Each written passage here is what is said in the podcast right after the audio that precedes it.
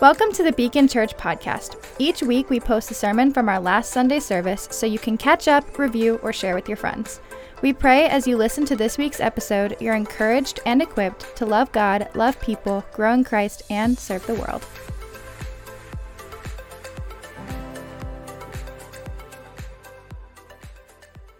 You know, Coach Bisaccia's son wrote me, or he wrote this thing for himself, and he, yeah, he was kind enough to give me a copy. Um, uh, you know, and I won't get into all what it says and all that kind of stuff, but it's, it's been in my office here at the building uh, even since we were back in Oakland. And one part of it literally says, "No one, no one cares." And uh, you know, I, I, just I've held on to that because really, at the end of the day, no matter what you go through, um, no matter how many you know situations you've had, no matter how head coaches and coordinators and players have come through the buildings and all this kind of stuff, no matter where you're at, nobody cares. You know, you just got to win football games, and so that's something that I've held on to. It's something that uh, I started saying to Yannick. You know, he, you know, if he was, you know, if he got banged up one game or anything like that, I'd tell him, hey, nobody cares. You know, at the end of the day, you got to get there. And uh, you know, he, you know, he's the he's he kind of thinks the same way I do. We're both kind of sick that way and trying to make our mind, yeah, no one cares, get it done anyway. And so. Um, we both have just kind of said that back and forth, and it's kind of something that Coach Bisaccia, you know, um, you know, our, our, video guy here, Joe Harrington, actually saw it in my office, and you know, reminded Coach Bisaccia of it, and he, he kind of put it up in front of the team. I wrote it down even today. I said, no, no one cares about how we got here, why we got here, um, the fact that um, it's a miracle that we, we, we were at this point with, the, uh, with what's happened. Um, but it's a, it's a beautiful thing because we've worked for it, and we've kept that mindset of no one, no one cares, you know, what, what's happened. Um, and so that we're in January and we're playing a meaningful game uh, with everything that's gone on is – it's pretty cool, and it's something that you know I teach my kids. Um, it's something that they know that I love them and all those kind of things. But same, sometimes situations don't care about you. Good morning, Beacon family. Beacon family, come on now. Good morning, Beacon family. I'm gonna put the disclaimer out right now. I'm on my noodle ministry, my, my, my Kevin Durant right now because uh, I fast in the beginning of the year every year, and so I lost a lot of weight. So I'm all right. Y'all don't is he, is he all right? I'm good.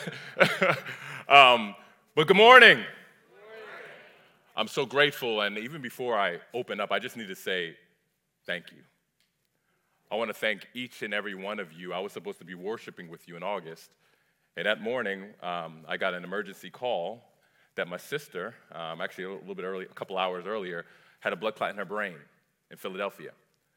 And so I was on the phone in the morning uh, when I was supposed to be uh, sharing the word of God with you. And I ended up rushing down to Philadelphia. And I thank each and every one of you for your prayers for my family. And by the grace of God, by a miracle, my sister survived. And so I want to thank you. Thank you again. Even more beautiful news is that my sister, over the course of those two months, on her own, by the power and the presence of the Holy Spirit, gave her life to Christ as well. So praise God. Praise God for that.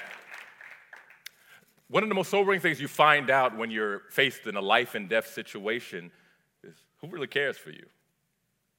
Who, out of all the people, the places where you work, where they pay you to do things transactionally, the people who are around you, the people who are in the pictures and the beautiful moments, when you're facing life and death, when you're in such a trying, vulnerable situation, you really find out who really cares.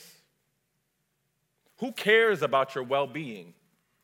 Who really, really cares. But the flip side is, as much as these are opportunities for you to figure out who really cares, these are also opportunities where you can experience some great hurt. You could be forgotten. You could be not considered. You could be forsaken. In the moment when you need the people who you care about the most, those are moments where you're most vulnerable to be hurt the deepest. I remember that morning, literally from that morning, racing down to Thomas Jefferson Neuroscience in Philadelphia. And, and every waking minute that that visiting hours allowed a human being to be in that room, I was in that room. And if I wasn't in that room, I was in that lobby. If I wasn't in that lobby, I was in a couple blocks over at that hotel. And then even after the first few weeks when I couldn't just consistently be down there, I literally went back home, and every single morning from Jersey City, New Jersey, I went down to Philadelphia every single morning just to lay the black of my eyes on my sister, my first superhero. To watch her have all the electrodes in her brain. eyes dilated, seizuring. And I couldn't help but wonder and think in that moment when I'm looking at my sister and say, God forbid, if I found myself in the same situation, who would show up for me? Who would show up for me? Who would show up for me? Now, I kid you not, I was over there for two months in Thomas Jefferson Neuroscience, and there were rooms that I would pass by, people and patients that I would see, and not one person, I not saw one person show up to that room. Could you imagine that? It was as though no one cared. And now there's probably some reasons. Maybe people are not alive. Maybe people are across the country. I don't know, but I don't care if I had the patience and the compassion of Mother Teresa. If I am life and death with things hooked up and doctors looking anxious and scared, and I am there by myself, and none of my close family and friends show up, I don't care. You need to be there. How many people agree with me? You need to show up. You have to.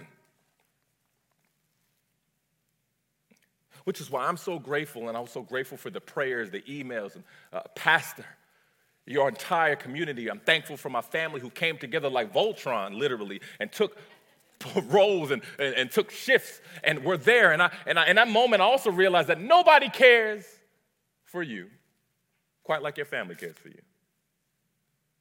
I know there's a pause, right? Because the truth is, if we sit with the uncomfortable truth, not all our families are that way. Not every family is perfect because our families are made up of what? Humans. Human beings are imperfect. By show of hands, how many people have a perfect family? I saw, I saw, I saw two liars in the corner over there. two liars in the corner. By show of hands, how many people have families with issues? All right, it's Sunday. Y'all telling the truth. and human beings have limits. They have limits in their ability to do all things. In particular, one thing is their limits in their ability to care for you. They're not all knowing, they're not always present, and they always have the capability to care for you the way you need at all times. They're not, said another way, I'd say it this way, they're not omniscient, they're not omnipresent. They're not omnipotent. Sounds familiar? They're not God. The one who is omniscient, omnipresent, and omnipotent. And the good news, and what that naturally means, is that nobody cares for you like God cares for you. Nobody cares for you like God cares for you. In understanding this, if you have a healthy perspective on this, you'll have healthy expectations not only for your life, but for people and for God. If you fully understand that nobody cares for you like God cares for you, you have a healthier perspective of life, of people, and of God. And this is one of the main reasons why I love that video. Not to be confused with loving that team. I'm a Giants guy, right? But I love that video of Derek Carr a couple weeks ago. They got knocked out, haha, but whatever, right? But it was true.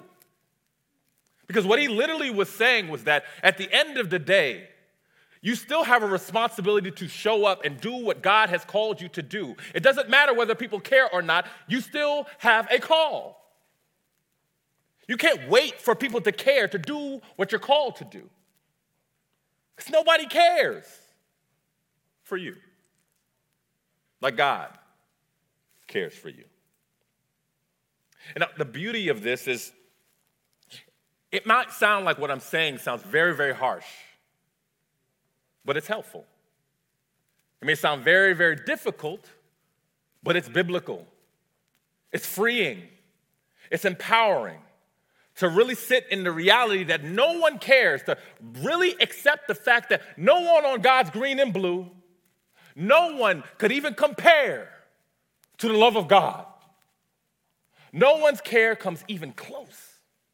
And that there's one place in this fallen world that I could run to when the world isn't the way it ought to be, the way it was designed to be in Genesis, that I can go to God and be cared for beyond the measure of what anybody else could care for me.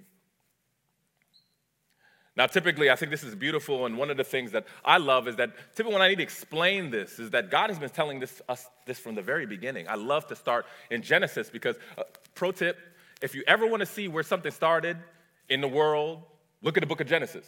It literally means beginning. Everything starts there. God's plans, God's previews, our stuff.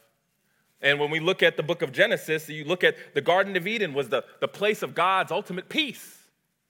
You had rivers coming through. Everything was perfect. Everything was beautiful. Perfection, God's ultimate care was there. He created us. That's care. He created and curated a beautiful environment where we had no lack of nothing, God's care. He gave human beings companionship, God's care. He gave human beings a perfect call and purpose where all of us are singing, What is my purpose? What is my purpose? What is my purpose? He gave us that right there, God's care. And what happens? You know what happens. You know the story. We thought that we could care better for ourselves than God could care for us. It's not that true. And what did we do? We invited all this trouble, the beautiful peace, the beautiful, perfect care of the world, all changed because we thought that we can care for ourselves better than God can care for us. And it all entered into the world. And so now you have scriptures like the book of John 16 33, where it says, I've told you these things so within me you will have peace. In this world you will have what? But take heart, I've overcome the world. Then you have King David speaking about in Psalms 142 and 3, he says, When my spirit grows faint within me, it is you who watch over my way in the path where I walk. People have hidden a snare for me. Look and see, there was no one at my right hand. No one is concerned for me. I have no refuge. King David says, No one cares for my life. No one cares. But pay attention to what he says right after that. In a moment when he's saying that no one cares, King David says, No one cares. What does he look to? I cry to you, Lord. If I'm hungry, I'm not going to go to a place where there's no food. When he said, No one cares, he looks to the Lord. You are my refuge, my portion in the land of the living. This land of the living, yes, in this world, we were called to live and thrive in the world and have peace in this world. Yes, this land of the living where there will be trouble, where there will be suffering. We are called to live in that world where people will betray you, where people will talk about you, where people will neglect you, where people will forsake you. This world, we are called to live and to thrive and to be God's light in this world. But the beautiful thing is that in this world, in this world, yes, this world, nobody cares for you like God cares for you. And understanding this and centering this helps you have a healthier perspective of life, of people, and of God. Now, before we move forward, I want to I want to be extremely clear. What I am not saying is that you should go through all life and be like, no one cares for me, Tupac me against the world, chip on your shoulder. I'm not saying that. Nor am I saying that you need to just avoid all relational connection because you don't want to, because no one really cares, so I should cut all of that off. Nor am I saying for you to live a Buddhist life of no expectation so I don't suffer.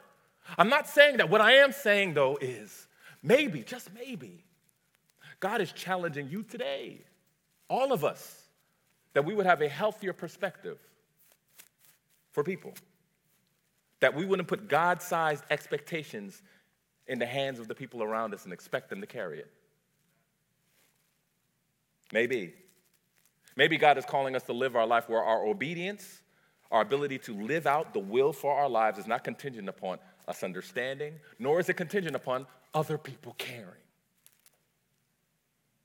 Maybe, just, just maybe, God is calling us that our ability to hold on to relationships for a lifetime is not contingent upon them being perfect and never betraying us and never hurting us.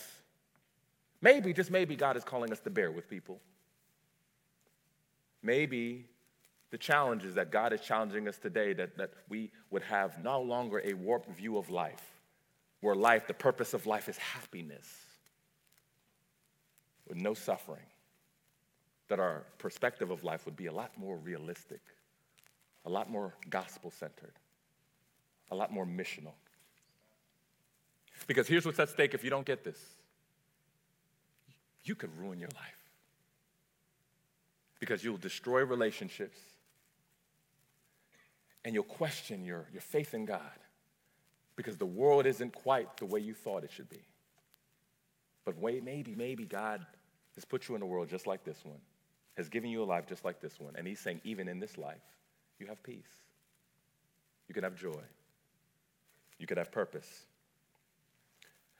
I know what it feels like to have a call and be wondering whether or not you should do it because people don't care. I know what it feels like to wonder whether you should maintain relationships with people who've deeply betrayed you. Because there are people in this room and even on the stream right now who are stuck, waiting for people to care to move, stuck, discontented, and distressed with their life and wondering if their life is, they're doing it wrong because they're experiencing so much pain and suffering. And my hope and my challenge is for you is that you would see that even in this life and even in this world, God's caring for you. And God has offered you peace for this one. Now, I think there's a passage in Scripture, Jesus in the Garden of Gethsemane. Anybody have a physical Bible anymore? We don't know we don't do that anymore. it's okay. Uh, go to the book of Matthew, chapter 26, verse 36 to 45. Jesus in the Garden of Gethsemane illustrates this well, and we understand this moment as his disciples, right after they just had their Last Supper and right before he's about to be arrested and tried and crucified, he's seen with his disciples. He's there with Peter, James, and John, and they join him in his most vulnerable moment of despair and trouble, where he's looking for their care at such a time. I'll read from verse 36. Then Jesus went with his disciples to a place called Gethsemane and he said to them, Sit here while I go over there and pray. He took Peter and the two sons of Zebedee along with him, and he began to be sorrowful and troubled. Then he said to them, My soul is overwhelmed with sorrow to the point of death. Stay here and keep watch with me. Going a little farther, he fell with his face to the ground and prayed, My father, if it is possible, may this cup be taken from me. Yet not as I will, but as you will. Then he returned to his disciples and found them sleeping. Couldn't you men keep watch with me for one hour? He asked Peter. Watch and pray so that you will not fall into temptation. The spirit is willing, but the flesh is weak. He went away a second time and prayed, My father, if it is not possible for this cup to be taken away unless I drink it, may your will be done. When he came back, he again found them sleeping because their eyes were heavy. So he left them and went away once more and prayed the third time, saying the same thing. Then he returned to the disciples and said, Are you still sleeping and resting? Look, the hour has come, and the Son of Man is delivered into the hands of sinners. Rise, let us go. Here comes our betrayers, my betrayer. This is the word of the Lord. Here's what I want you to see this morning that clearly nobody cares for you like God cares for you. And if we properly center God's care above and beside and apart from all other people's care, it'll help us to have a healthier expectation of life, and a healthy expectation of people, and a healthier expectation of God healthy expectation of life. In verse 36, it says, Then Jesus went with his disciples to Gethsemane, drawn from the Hebrew room Gethsemanim, which literally means oil press.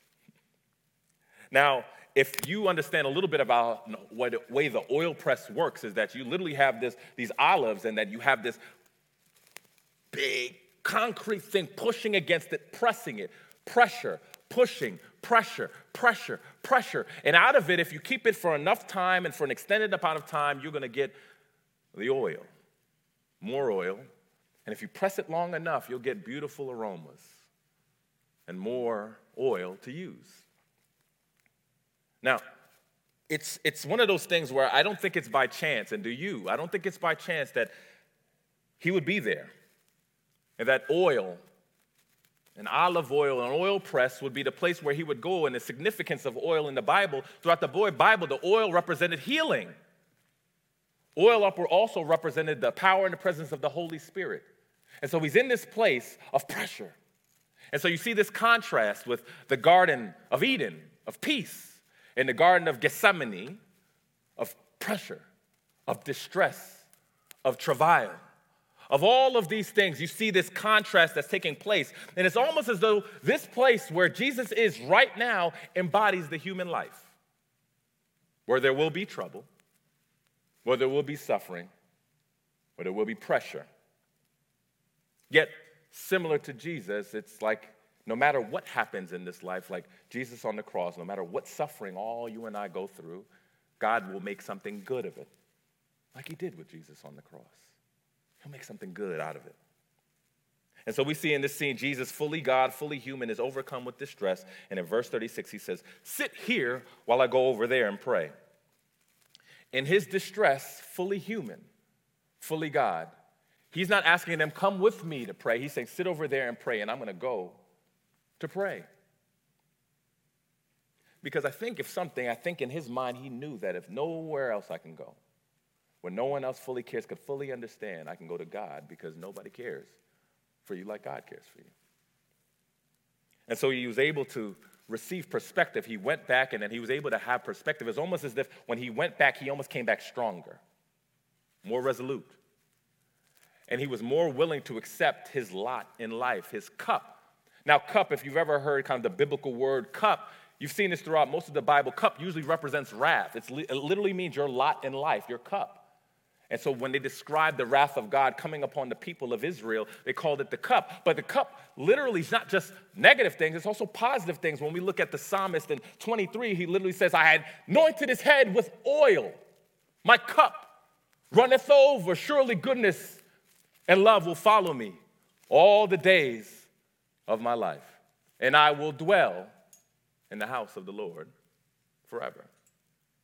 His cup, he was able to accept it because he went to God. And isn't it already obvious? If it's not already obvious, life is hard. How many people agree that life is hard? when those bills are coming, life is hard. when you're looking at the doctor after they said what they all that they said, life is hard. When you're looking at your life, and you're looking back with all these regrets, life is hard. When you're looking in the mirror at a face and a body that you don't even accept, that you don't like, life, life, is, life is hard. When you're looking at them in the hospital room, life is hard. When you're looking down at them, lowering them into the grave, life is hard. When you wake up each morning covered with all the responsibilities that you need to be responsible for, it seems like no one really cares. Life is hard. And I would, probably most of us would agree that for the past couple years, life has been hard. You'd agree? I mean, unless you had QQQ and your investment portfolio went up, it was a great year, I'll be honest. It was, it was a great year, right? Life was hard. And think about it. It was just like 2022 picked up right when 2021 left off, isn't it? Ain't that true? Right? They couldn't even wait till 2022 hit. 2021 hit. I'm, I'm, I'm getting ready to celebrate the new year, and guess what I hear? They done took Betty White. They done took Betty. Betty White. Betty Blanche. Betty Blanco. They took my golden girl. I was just like, Jesus, take me. Throw out all 2022. I just I was waiting for the four horsemen of Revelation to come through. I was like, you done took Betty White. It's done. We, we out. I'm sorry. I love Betty. And God rest her soul. But seriously, when you typically are dealing with extended periods of suffering and difficult times, one of the unsaid and unconscious, insidious outcomes of it is that you look to offset all the stuff that's happening in life with your life. You still end up having these almost unrealistic mythical expectations of human perfection and, and, and perfect life and uh, human harmony in your relationships. You literally, when I'm suffering here, it's almost like you walk around like you have a birthright. Like I earn not having any, any, any issues in my relationship. I've earned not having any issues in my life. Unconsciously, as human beings, we do that. The more we suffer, the more we suffer growing up in our family, the more we're like, I'm not gonna take any drama, I'm not dealing with anybody, and you have unrealistic expectations of people because you're traumatized. So collectively, we've been traumatized. And so that's when people drink more. That's when people are looking, I need to go on vacation. That's when people spend more money. They do that because they're looking to medicate from the suffering. And so naturally, you not only have an unrealistic and unhealthy expectation of life, you have an unhealthy expectation of people. They need to be perfect for you. No issues. But Jesus' perspective on people wasn't warped even as he's overcome with sorrow and distress. In his most vulnerable moment, he is still steadied and connected to the people around him. He is still doing so. I want to pause I'll make sure that they're okay.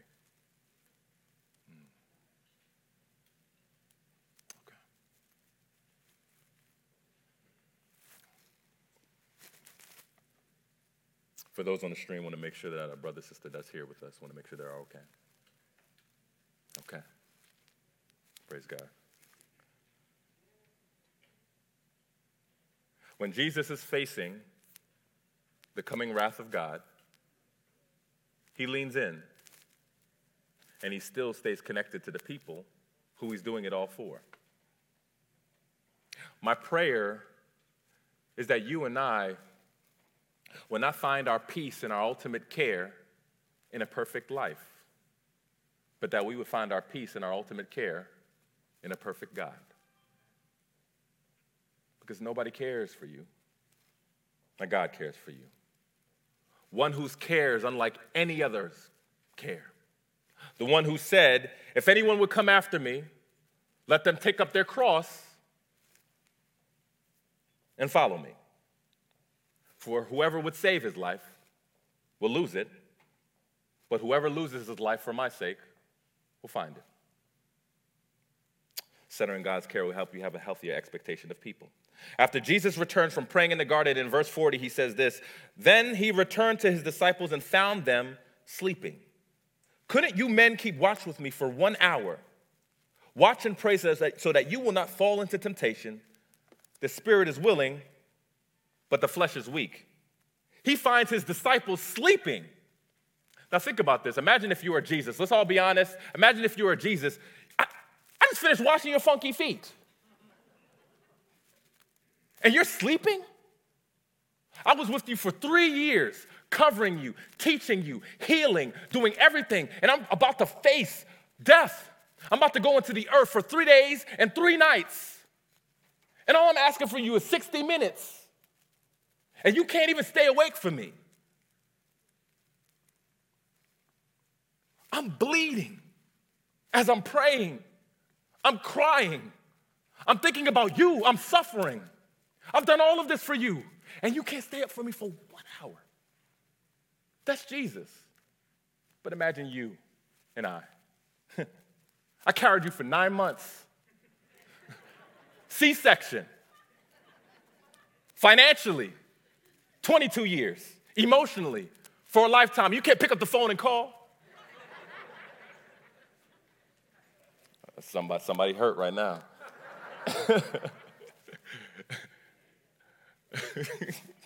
parents be, yeah, man.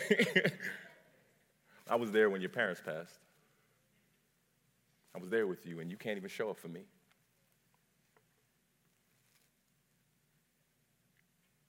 I woke up at 5 a.m. every morning. I paid every bill in this house. No thanks, no gifts, no acknowledgement. I ask you to do one thing and you have a problem. For all the under shepherds in this difficult pandemic, I dedicated your children. I picked up the phone every time you called in the middle of the night when you weren't so sure you wanted to keep living. I was there for you whenever you needed. I showed up, and you don't like one thing in this sermon, and you leave. Just like that.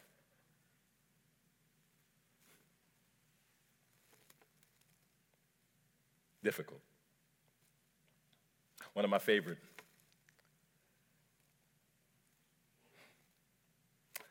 We can go on and on, y'all. But I think the thing that gives me hope is what you read in verse 40. Jesus says, Couldn't you men keep watch with me? And then in verse 42, he says, The spirit is willing, but the flesh is weak. And then he leaves again, returns a second time to see them sleeping. And then in verse 43, he said, When he came back, he again found them sleeping because their eyes were heavy. The scripture, the God inspired words, continues to emphasize their humanity. These are humans. It's almost as though they can't help it. They're tired. And Jesus knew that. He understood this. He knew that they were human, they were limited, and they were not God. So he can go to God. Because Jesus, as well as you and I, can go back and forth, as the psalmist said, and as they are sleeping, he goes to the one who Psalm 121 says, He who watches over you will not sleep nor slumber.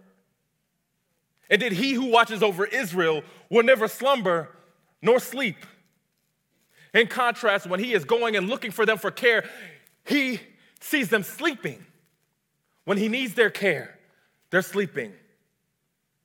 When they let them down, he is going to the one who is lifting him up.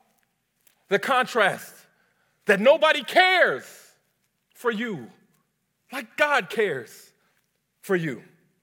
Nobody can, Nobody will like he will. And there's the truth is, is that when we look at our human relationships, our friendships, there are many of us who are struggling to maintain relationships with people is because we're hoping that they would never leave us nor forsake us. But that scripture was for God, not for people. Which means that you're going to be called to people in your life, called to hold on to people in your life who are going to leave you and forsake you. And that's hard. I know it's hard. But I just want to challenge all of us today. I don't want any of us to give up lifelong relationships with people who have chronicled your life, have seen you at your worst, have been with you, you to give it up because they've hurt you, because they humaned you. Because think about it. If God truly is God to us, then we don't need for the people around us to be God for us. If God truly is God to us, we don't need the people around us to be God for us. Because nobody cares for you like God cares for you. Y'all, a healthier perspective of God. I actually believe that we have a very low view of God's care. It's not that it's just warped, that it's so low that we have such low expectations of God's care for us. But then again, how do you explain 3D to somebody in 2D? How do you do it? It's beyond words, it's beyond description, it's beyond anything that we could even ever communicate. Because in the book of Isaiah, it says this For my thoughts are not your thoughts, nor are your ways my ways. So are my ways higher than your ways, and my thoughts than your thoughts, and so shall it be. That God's care is higher than anything that we could even encapsulate, it's greater than that. But I always think when I look about what happened with my sister, when I think about the brothers and sisters I've been at, at bedside with, when I look at that person whose body's wasting away, but they're praising God, there is something about God's care that does something supernatural to the human heart. Something about God's care when Jesus is facing death, when he's going and praying and people are betraying him, he's coming back even stronger, more resolute.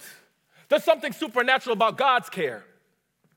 When you lose that job again, when you're going through the things that you've been going through, where you can still be resolute and praising God here on Sunday, still saying hallelujah, still saying glory be to God, glory in the highest. There's something supernatural about the love and the care of God that does something that we can't even explain. In those moments, God is asking us to lean in the way Jesus leaned in. And this is the thing that trips me out in verse 46. After Jesus returns for the third time, he says, Are you still sleeping and resting? Look, the hour has come. The Son of Man is delivered into the hands. And it has an exclamation point Rise! Let us go. Here comes my betrayer. It's as though he's now emboldened. He's not downtrodden anymore. He's strengthened by the power and presence of the Holy Spirit. He's stronger. He's clear. And it's not because of his close circle of friends who are hyping him up, caring for him, clearly. Clearly, no. It's not because the people that he was going to die for were going to live perfect lives, going to fully appreciate him, you and I. Clearly, that's not the case either. It's because God gave him something, God's care gave him something that allowed him to show up stronger, clear, resolute.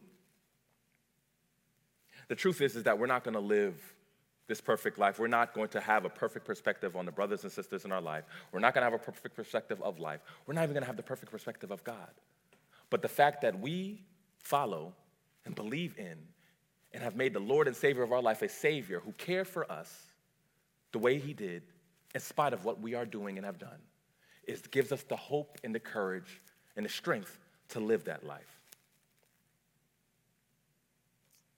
Now, it's difficult to really take in the gravity of God's care when we're consistently focused on how people don't care for us. Because if we truly take hold and behold of God's care, we will see in Jesus' death and resurrection on that cross an enduring love that never fails.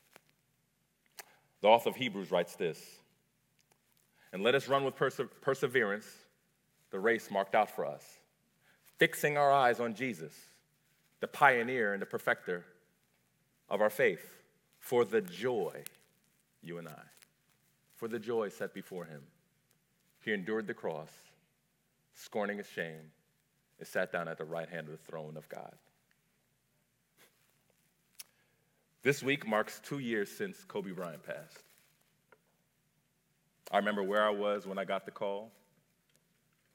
I remember the piercing pain in my heart the weight in my stomach. For some people in this room, it may have been the first time some of the, you saw some of the men in your life cry. Was that true for somebody?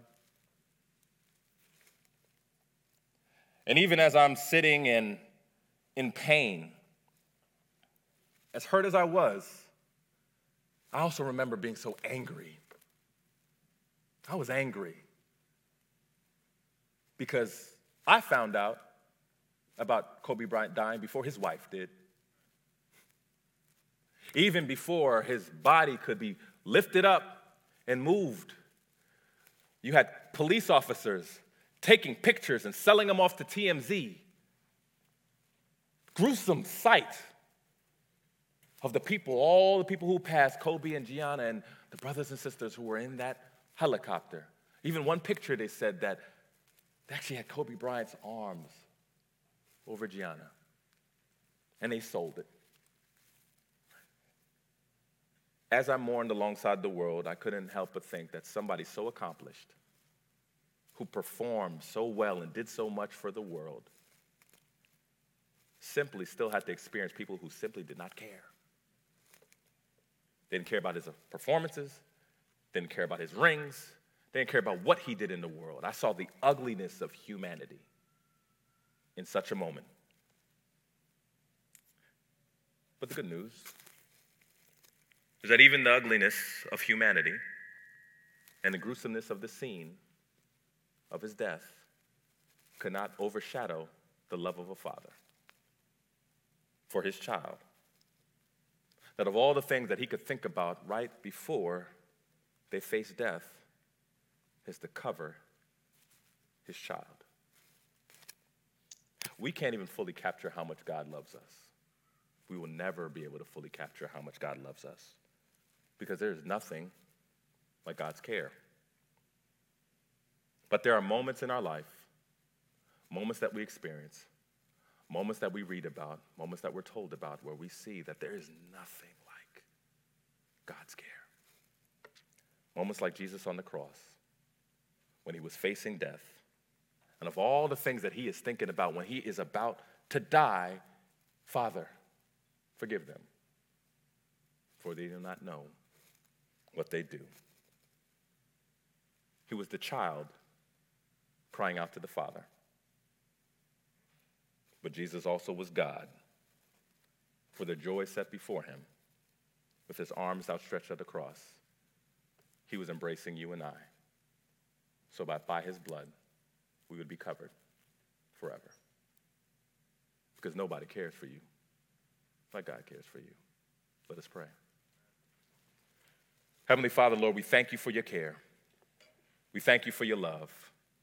We thank you, Father God, that we will not on this side of glory fully be able to behold your care, but Father God, by the power and the presence of the Holy Spirit, by not only the example, but by the life of Jesus Christ. Lord, I pray that we see your care is unlike anything that the world can offer us. That our lives don't have to be perfect when we have a perfect God. That people around us don't have to be perfect because we have a perfect person of Jesus. And that, Lord, we could behold that if we lean into your care, we will have the strength and the power and the grace to honor your will and to glorify your name while we're here. Lord, we love you. Lord, we thank you. We give you all the praise. In Jesus' righteous and holy name we pray. Amen and amen. Thank you, Beacon.